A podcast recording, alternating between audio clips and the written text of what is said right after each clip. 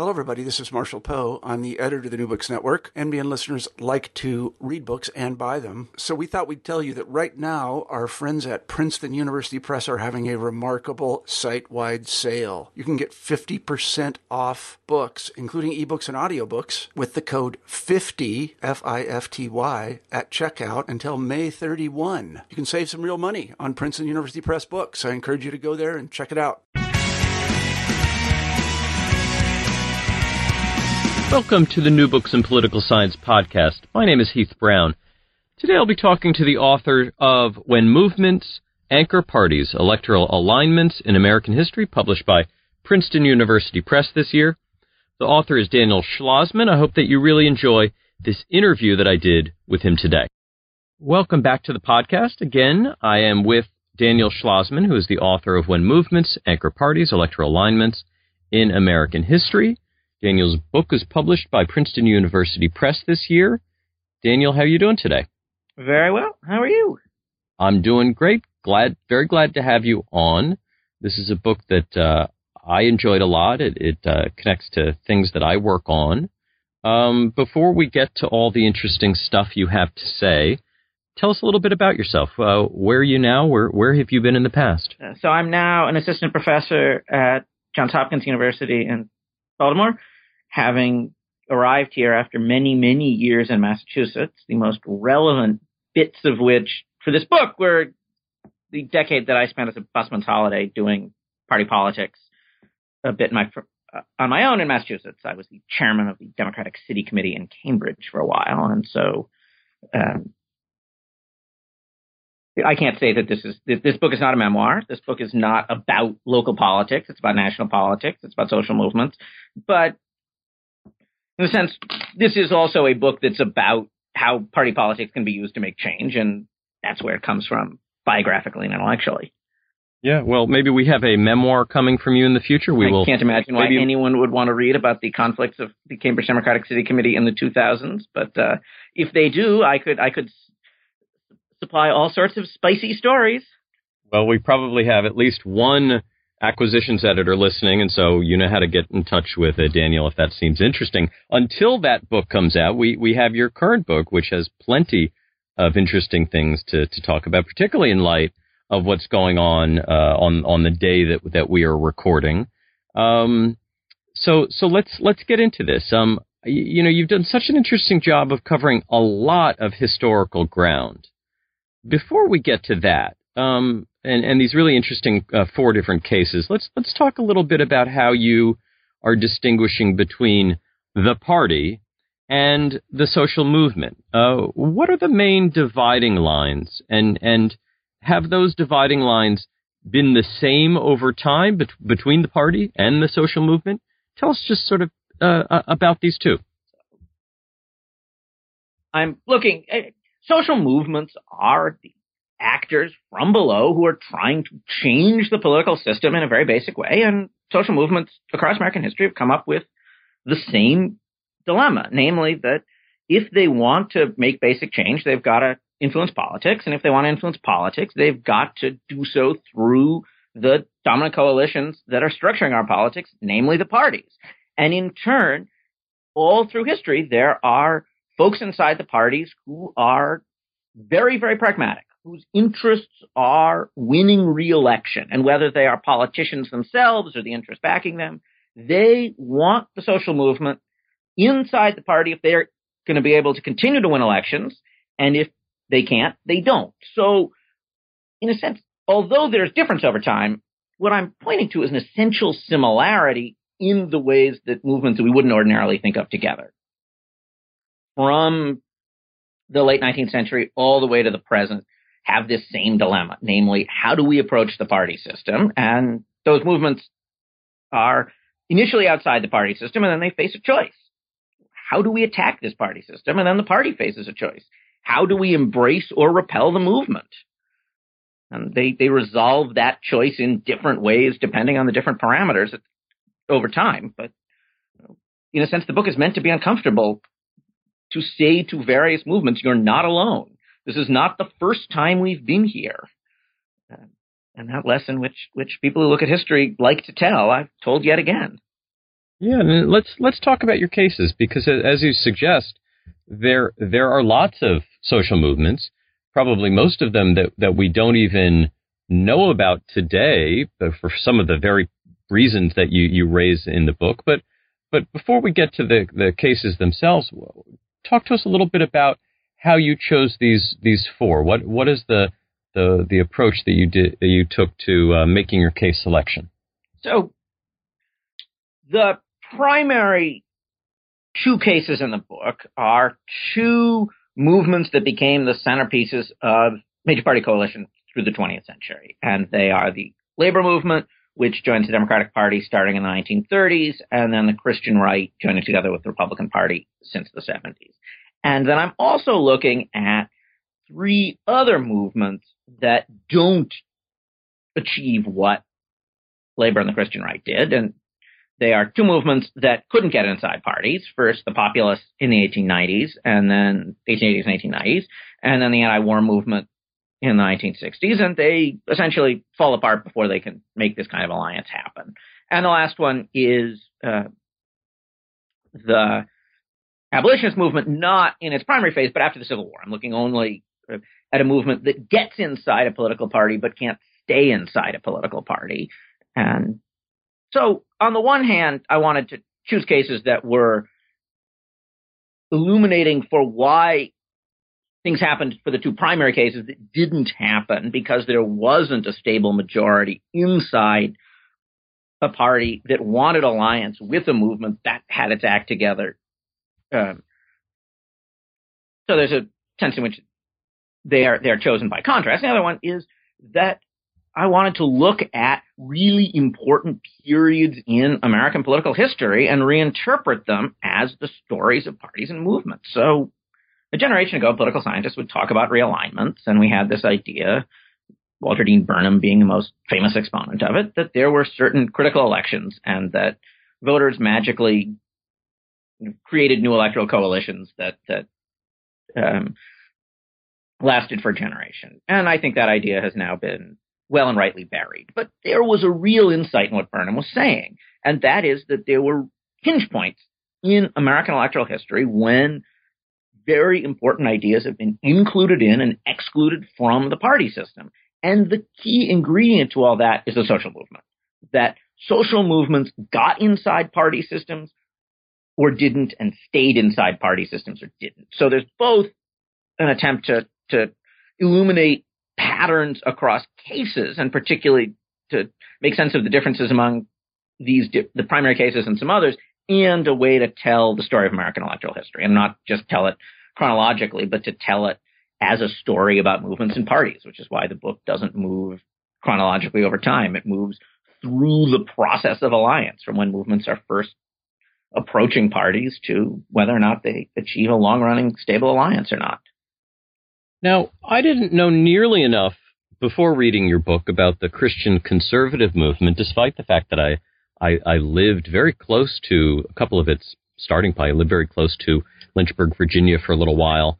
I wonder if you would tell us a little bit about what you learned uh, about where they came from, where this Christian right, Christian conservative movement came from, uh, you know, what they were fighting for, and, and how they managed to embed themselves so successfully in the Republican Party? What did I learn? It's hard to remember what I before I started. Uh, I would say a few things. The first is that Christian conservatives got started not over abortion, which is the issue we think of most as the Christian right issue, but over taxes. And taxes in a very particular way that had to do with school desegregation. The Carter administration, after uh, starting in 1969, uh, under the Nixon administration, once the, the court gives them the okay for some of this, uh, courts begin attacking white school systems in the South that have been recalcitrant desegregators. And one of the ways that white parents respond is by opening what are called seg academies, so-called seg academies, new religious schools affiliated with churches where white students can go when they're leaving the public school system. And the Carter administration, the Nixon administration does a little bit against, and the Carter administration decides to get serious. And they promulgate they, they proposed regs from the IRS that would require uh, Christian schools that opened at the same time as desegregation in local public schools and that don't have uh, any kind of racial balance, that they lose their tax exemptions. And that means that the churches affiliated with them would lose their tax exemptions. And this is the state through the taxing power going to the heart of religion. And evangelicals, north and south, remember, they, going to the border states here, Delaware, Joe Biden is an anti-busing person at the time, is implicated as well as Alabama. And they fight this, they organize, they mobilize, Carter administration plan fails. In turn, and this is what hits Jerry Falwell. Jerry Falwell ran one of these SEG academies. He'd lose his tax exemption. His kids uh, were going to the SEG academy. Paul Weyrich, the um, canny conservative operative who's looking for new coalitions to dethrone the New Deal. He realizes this is an enormously influential, uh, mobilizing issue, and he creates with Jerry Falwell a moral majority out of it. So that the initial spark of this is about race and taxes much more than social issues. They then, things like abortion come in. Just the first thing I'd say. The second thing more generally, and this is something that doesn't come through in the book because I learned it was a non-event, is to understand American religion, don't look to doctrine. The key to the Christian right is not theology. The key is issue mobilization in waves of moral concern about the country. So you often see both the Christian right talking about what the Bible tells them to do, and then their lefty opponents saying we've unmasked their theology. I think they're both on the wrong track. Look instead, and this is what I do do, at how different religious leaders are mobilizing networks and then engaging those networks politically. That's the story. And and what about their success? We we you you contrast not at the exact same time, but you, but there's a bit of a contrast with the anti-war movement um, that we think of really as such an iconic part of the 1960s, but but that didn't have the same level of success as as the Christian conservative movement. So, what happened that prevented that social movement from aligning with the Democratic Party to the same extent that the Christian right has with the Republican Party? The Christian right was organized, and the anti-war movement wasn't. That the anti that after 68, the, the anti-war movement splinters apart into all these different groups from the hardest fringe of the new left and SDS and things like that, down through the MOB and the New Bubbles and the Coalition for New Majority. So there's not a real organized group.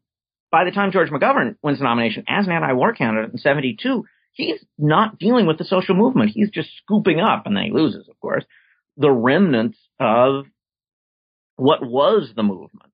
And in turn, there's not an organized movement that's saying within the Democratic Party, we should not be fighting foreign wars. Sometimes Democrats are more hawkish than at other times in the last generation, but there's not a political organization. The Christian right manages to, to sustain that. And one of the paradoxes is that a lot of their groups fall apart too. Moral Majority falls apart.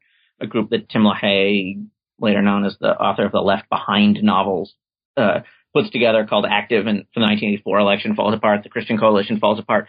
But because they have organization through direct mail networks they've established, through leadership networks they've established, they're able to reassemble themselves.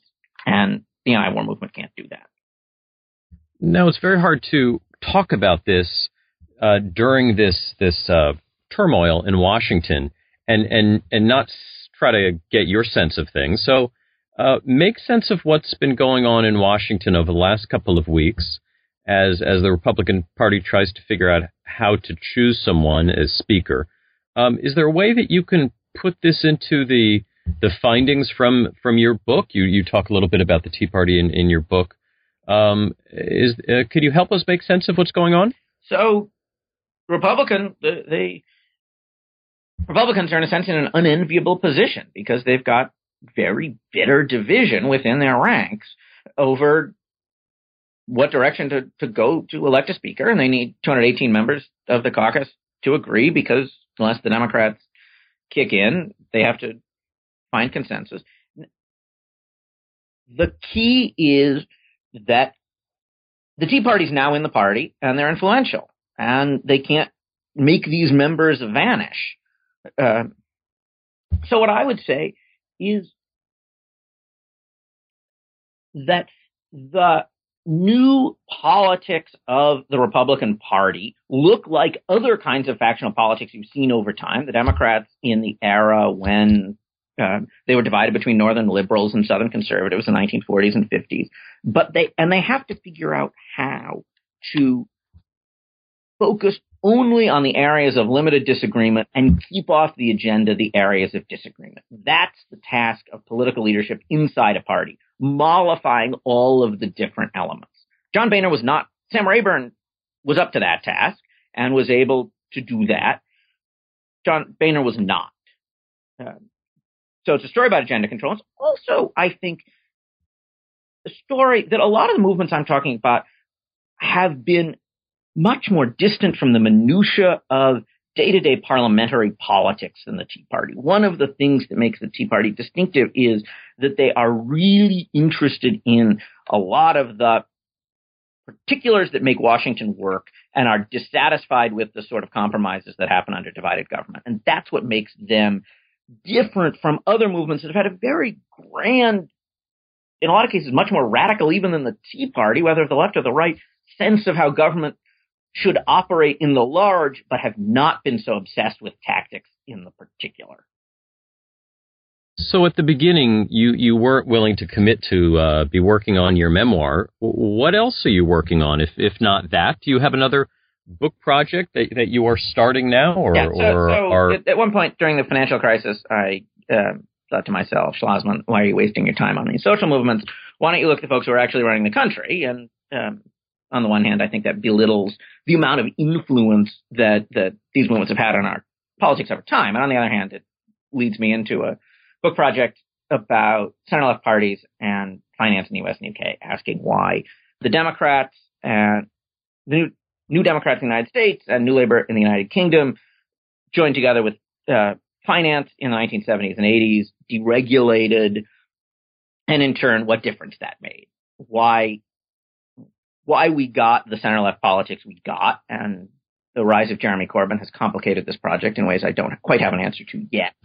right. I think there, you know, there were real similarities on both sides of the Atlantic in some very important processes that created a model of center left politics that was really different from either New Deal liberalism or post-war British Keynesianism. Why that happened. And again, it's the same set of questions. Who has influence inside parties? How do parties decide who their group influencers are. What do those group influencers get out of the deal? What do the parties get out of the deal? But with a comparative focus on a different set of actors who are trying to influence the parties. Yeah, the, the current book is When Movements Anchor Parties Electoral Alignments in American History, published by Princeton University Press this year. Daniel, thank you so much for your time today. Thank you.